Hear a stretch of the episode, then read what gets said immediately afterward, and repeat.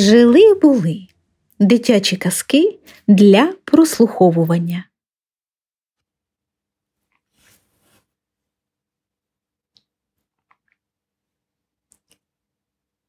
Дом, который построил Джек.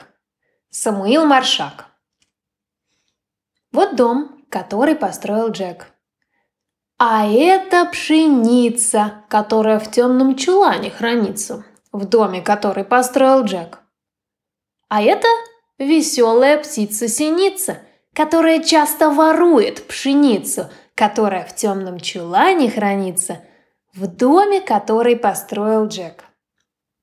Вот кот, который пугает и ловит синицу, которая часто ворует пшеницу, которая в темном чулане хранится, в доме, который построил Джек. Вот пес без хвоста, который за шиворот треплет кота, который пугает и ловит синицу, которая часто ворует пшеницу, которая в темном чулане хранится, в доме, который построил Джек. А это корова безрогая, легнувшая старого пса без хвоста, который за шиворот треплет кота, который пугает и ловит синицу, которая часто ворует пшеницу, которая в темном чулане хранится, в доме, который построил Джек.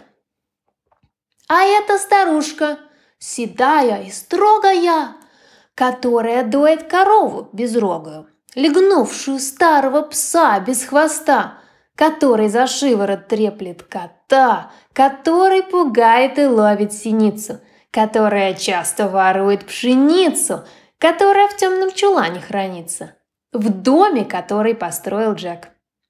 А это ленивый и толстый пастух, который бранится с коровницей строгою, которая доит корову безрогую, легнувшую старого пса без хвоста, который за шиворот треплет кота, который пугает и ловит синицу, которая часто ворует пшеницу, которая в темном чулане хранится, в доме, который построил Джек.